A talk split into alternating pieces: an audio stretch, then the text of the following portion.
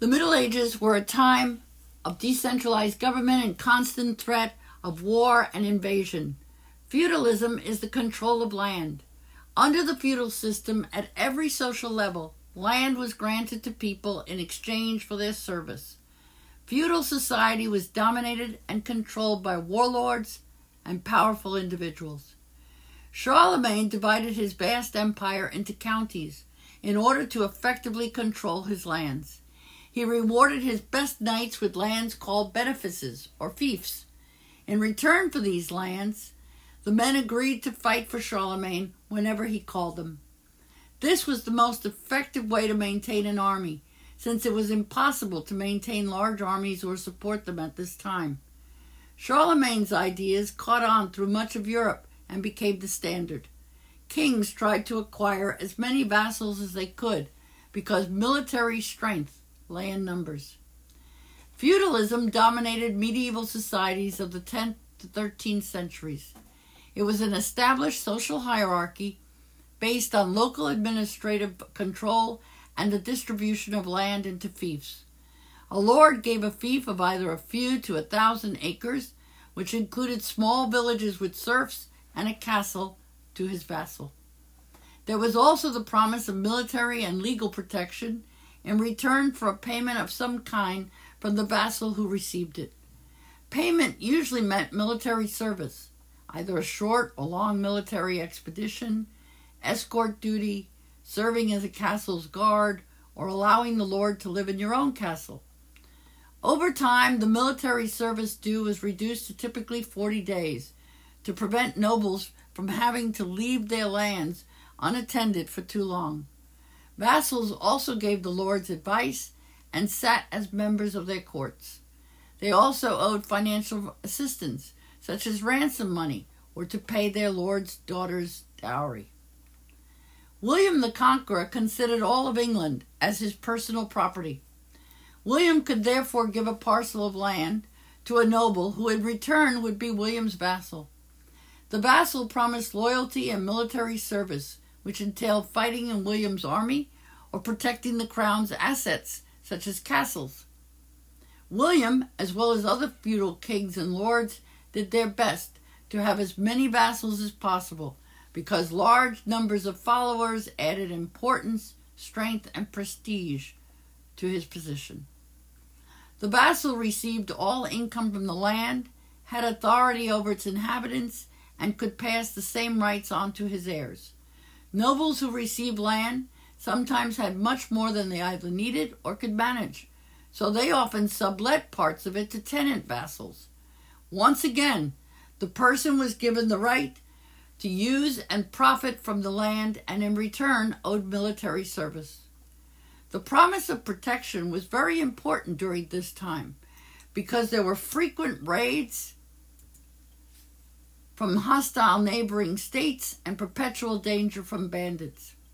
Authority was soon held from the highest to the lowest levels of society. They lived off the labors of others and didn't farm or engage in trade.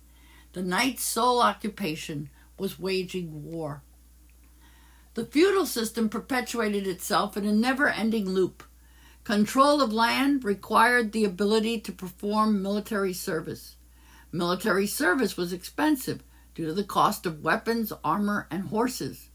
Land provided funds to meet these costs. Knights were paid in a share of plunder.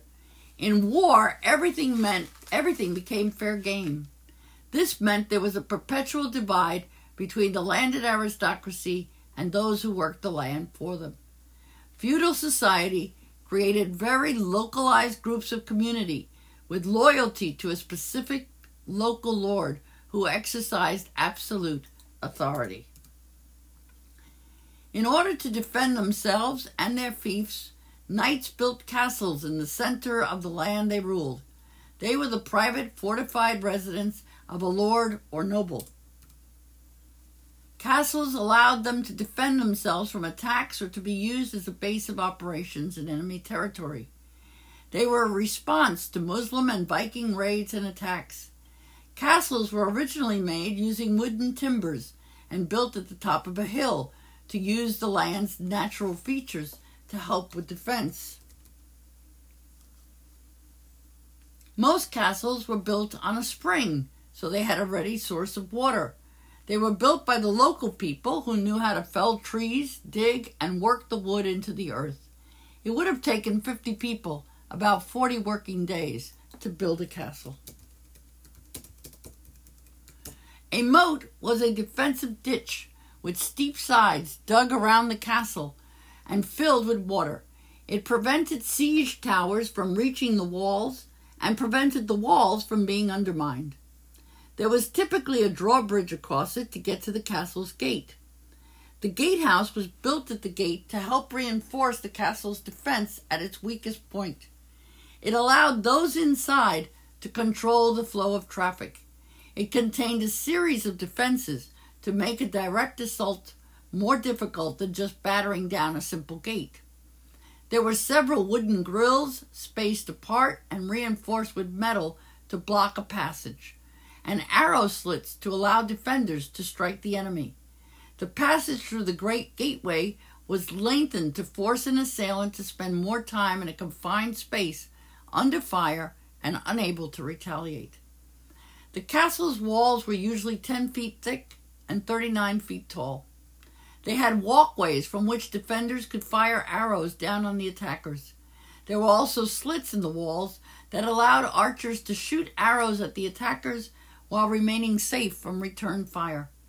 The keep was a large tower and the last place of defense. Cats and dogs lived in the castle to help kill rats and keep them from eating grain stores. During the Middle Ages, there were three main types of soldiers foot soldiers, archers, and knights. Some knights were heavily armored soldiers who often rode on horseback.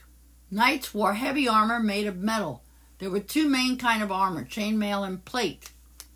Chainmail was made from thousands of metal rings. Knights wore padded cloaks underneath the armor to help them carry the weight of the armor, which weighed as much as 30 pounds. Although chainmail was flexible and offered good protection, it could be pierced by an arrow or thin sword. Only the wealthiest nobles could afford to be a mounted knight. They needed very expensive armor and a powerful war horse. One of the knight's most important possessions was this war horse. This horse was trained for battle and wouldn't shy away from blood or combat. A good war horse meant the difference between life and death for the knights. War horses were fitted with iron horseshoes used as weapons against foot soldiers. Horses might also wear chainmail. It took skill to ride a horse and fight with heavy armor on. A mounted knight carried a lance. This was a long wooden pole with a metal tip and a handguard. Since the lance was so long, a knight could remain on his horse, which gave him a serious advantage against foot soldiers. A lance could also knock enemy knights off their horses. Once the knight dismounted, or if his lance broke, the sword became the preferred weapon.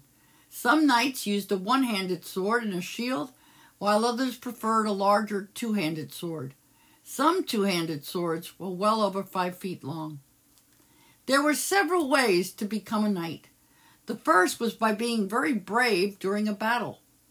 After the battle, he might be awarded a knighthood by the king, his lord, or even another knight. More commonly, a noble boy was sent, at the age of seven, to live in the household of his father's lord or another knight. He was made a page, which was basically a knight's personal servant, and served meals, cleaned clothes, and carried messages. The page also learned the proper way to behave and would also begin his military training by practicing with other pages using wooden shields and swords. He would also learn to ride a horse. By 15, he became a squire, which meant shield bearer.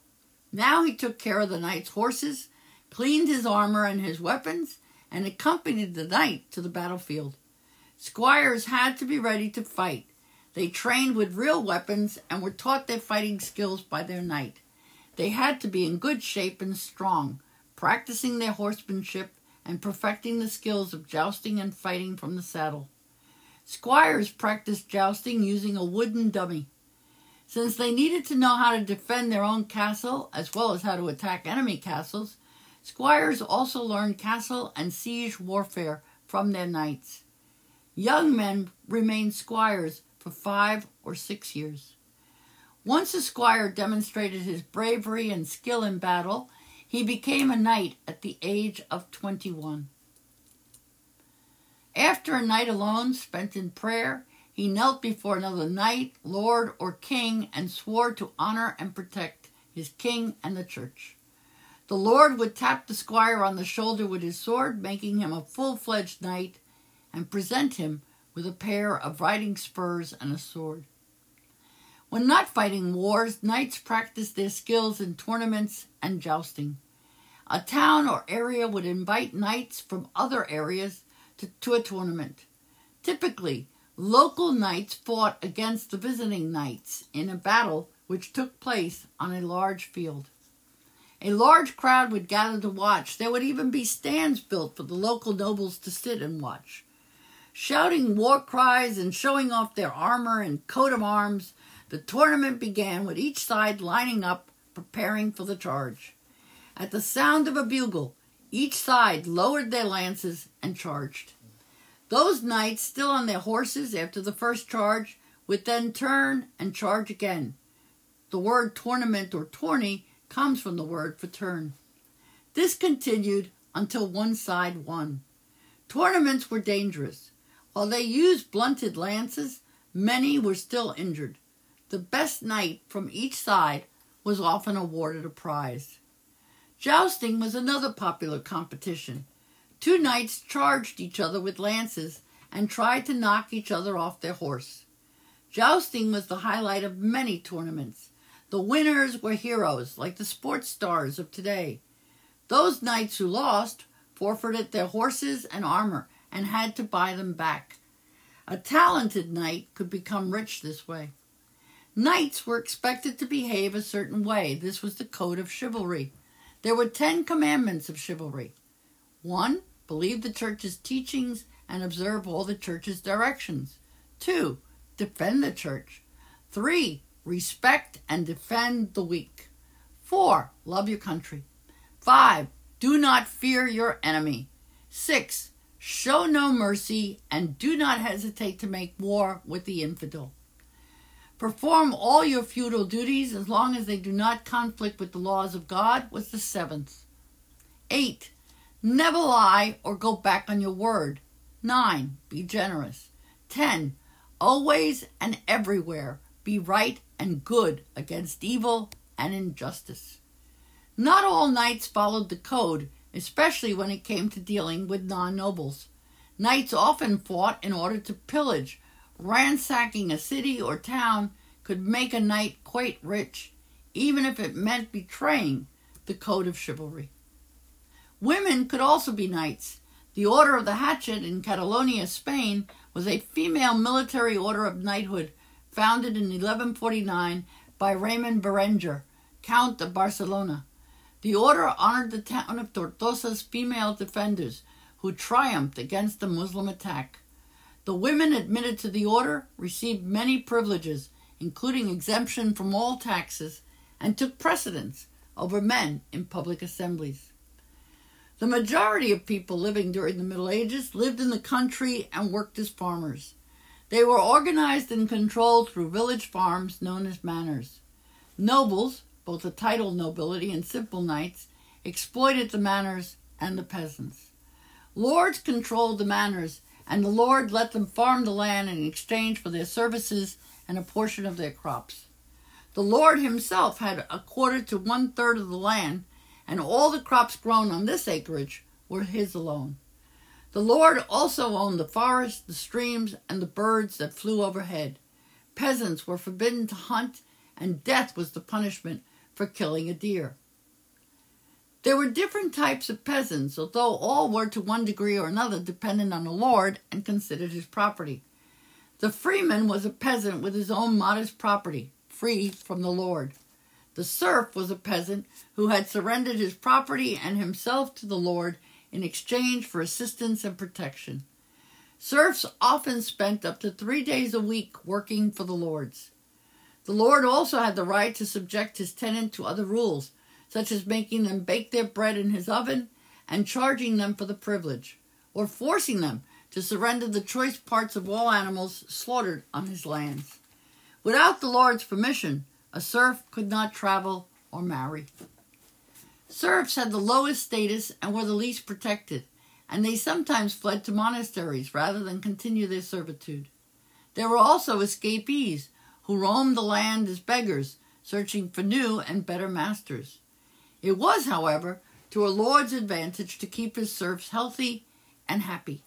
His welfare, like theirs, depended on a successful harvest. And wise lords often permitted their serfs to market their harvest surpluses and keep the profits. Serfs were also able to pass on their property and worldly goods to their children, although many lords collected an inheritance tax, which was usually the deceased best animal. The, the serfs worked hard all year growing crops such as barley, wheat, and oats. The technological advances of the 9th and 10th century helped these farmers. In the 800s, the collar harness allowed horses to pull heavy cartloads. In the 900s, the horseshoe and the three field system of crop rotation came about. Prior to the 900s, a farmer used a two field crop system, using one field for a crop while another field of equal size was left unplanted. The following year, the two fields were changed. In the three field system, there was an autumn planting of grain and a spring planting of peas, beans, oats, and barley. This reduced the unplanted field by one third. The spring planting of vegetables improved the soil and increased nitrogen. And the vegetables also improved the peasant diet. Having two harvests per year was better insurance against famine and crop failure. The additional oats and horse collar allowed the substitution of horses for slower oxen. The horseshoe protected horses' feet from the added weight and stress of a cart or wagon, as well as protection in the colder and weather, wetter water weather. Boy, that's hard. Wetter weather of northern Europe. Nonetheless, the ratio of seed to grain was consistently poor. About two bushels of seed were needed to produce six to ten bushels of grain. As a result, there was rarely an abundance of bread or ale, which were a serf's staple foods. People mostly drank ale because the water was bad and would make them sick. Everyone depended on the grain crops, and when they failed or were short, the peasants went hungry. There wasn't much variety in a serf's diet. They ate mostly bread and stew. The bread was gritty from the millstones used to grind the grain, which caused people's teeth to wear down quickly. Stew had beans, dried peas, cabbage, and other vegetables, sometimes flavored with a bit of meat or bones. Pork was the major source of protein, and every peasant household had its pigs. However, they didn't have a way to keep their meat cold. They would eat it fresh and use leftover meat with salt, smoked or salted to, pre- to preserve it. Cheese and eggs were usually sa- saved for special occasions. They also had small personal gardens where they grew vegetables and also a few animals such as pigs, sometimes chickens for eggs, and a cow for milk. Serfs lived in a small one or two room, very crowded house with everyone sleeping in the same room as well as the family's cow. The homes were dark, smoky from the indoor cooking fire, and uncomfortable. Most serfs wore plain clothing made from heavy wool to keep them warm during the winter. Men wore a tunic, woolen stockings, breeches, and a cloak. Women wore a long skirt called a kirtle, an apron, woolen stockings, and a cloak. City life was very different from country life, but it wasn't much easier. Kings granted charters to those who agreed to live and work within the towns. The charters guaranteed the townspeople safety and a degree of independence unknown on a lord's land. The original purpose for towns was to concentrate skilled labor and manufacture the finished goods desired by lords and bishops. The new towns were magnets for ambitious and skilled peasants who gained their freedom from serfdom. Townspeople resented the laws and customs of the traditional society, which gave the nobility and clergy special privileges. They wanted a government in which policy was determined by themselves.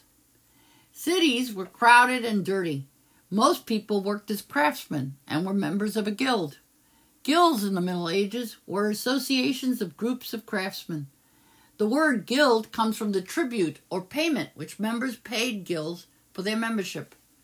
There could be as many as a hundred different guilds in a major city.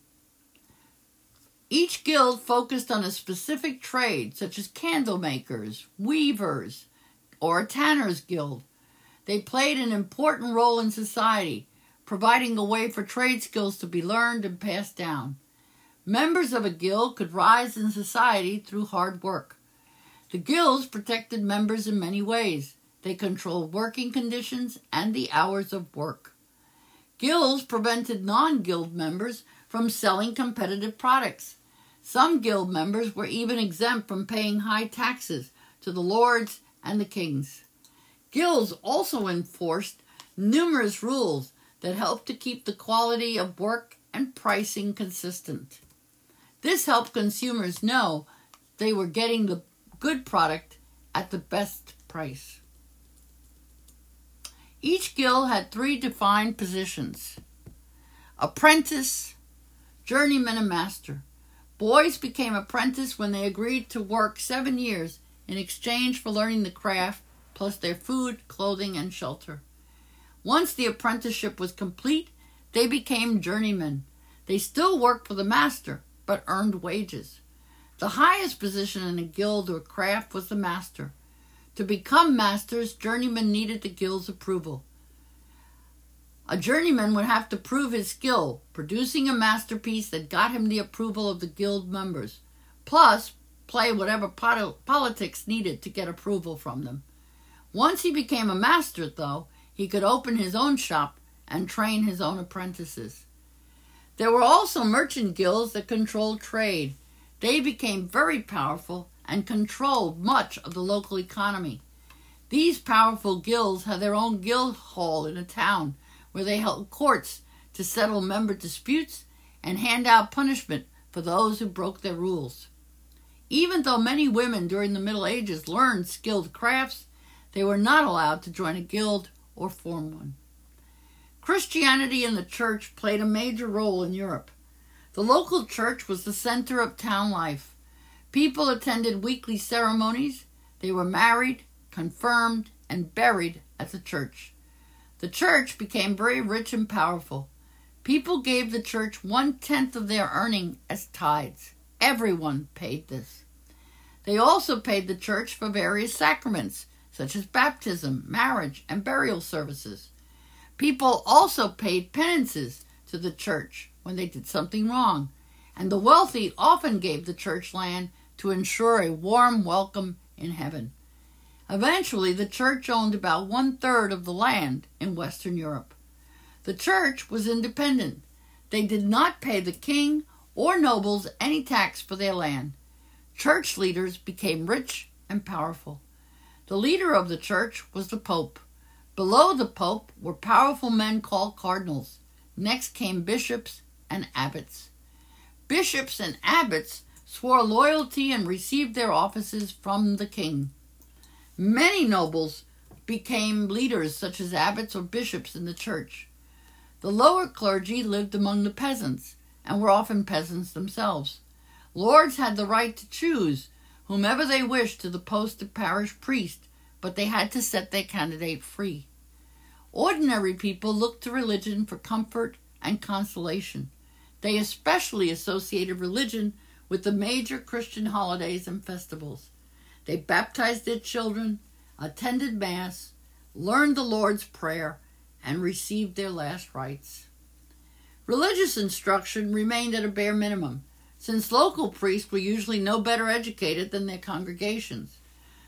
As a result, the church sponsored street dramas designed to impart Bible stories, highlight church history, or instill basic Christian moral values. People became particularly attached to the veneration of saints and relics who supposedly had great healing powers and who were thought to protect the serfs. The Virgin Mary was also widely revered. Many churches were built during the Middle Ages. The biggest were cathedrals, headquarters of bishops. Cathedrals were built to inspire awe and were the most expensive and beautiful buildings built at the time. Sometimes construction on a cathedral took 200 years or more to finish. Some master masons worked on a single cathedral for their entire life. Most cathedrals were built in the shape of a cross. Some of the Middle Ages' great art was produced for cathedrals, including stained glass windows, sculpture, architect, architecture, and painted murals. A monastery was a building or buildings where people lived, devoting their time and life to God. People who lived in a monastery were called monks. The monastery was self contained. Everything the monastery and its inhabitants needed was provided by the monks. They made their own clothes and grew their own food. They had no need of the outside world. This way they could be isolated and totally focused on God. The monks in the monasteries were some of the only people in the Middle Ages who knew how to read and write. They provided an education to the rest of the world. The monks also wrote books and recorded events. Although monks were focused on God, they still played an important part in the community.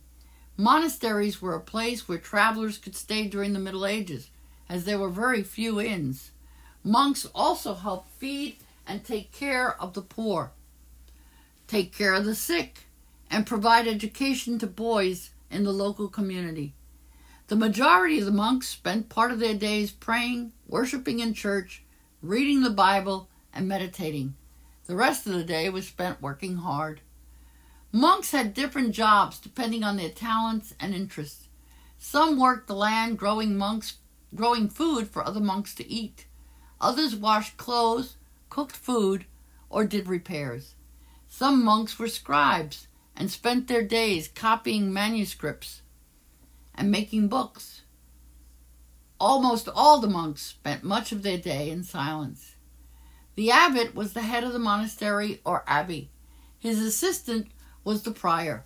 The lector was in charge of reading the lessons in church. The cantor led the monk's choir, and the sacrist was the monk in charge of the monastery's library. Monks generally took vows when they entered an order, agreeing to dedicate their life to the monastery, the order, and God. They gave up worldly goods and took vows of poverty, chastity, and obedience. The largest orders of monks were the Benedictines, Carthusians, and Cistercians. Each monastery had an open area called a cloister.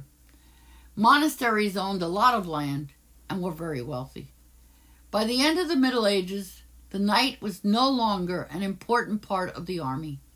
Many countries now had standing armies. They no longer needed knights to fight.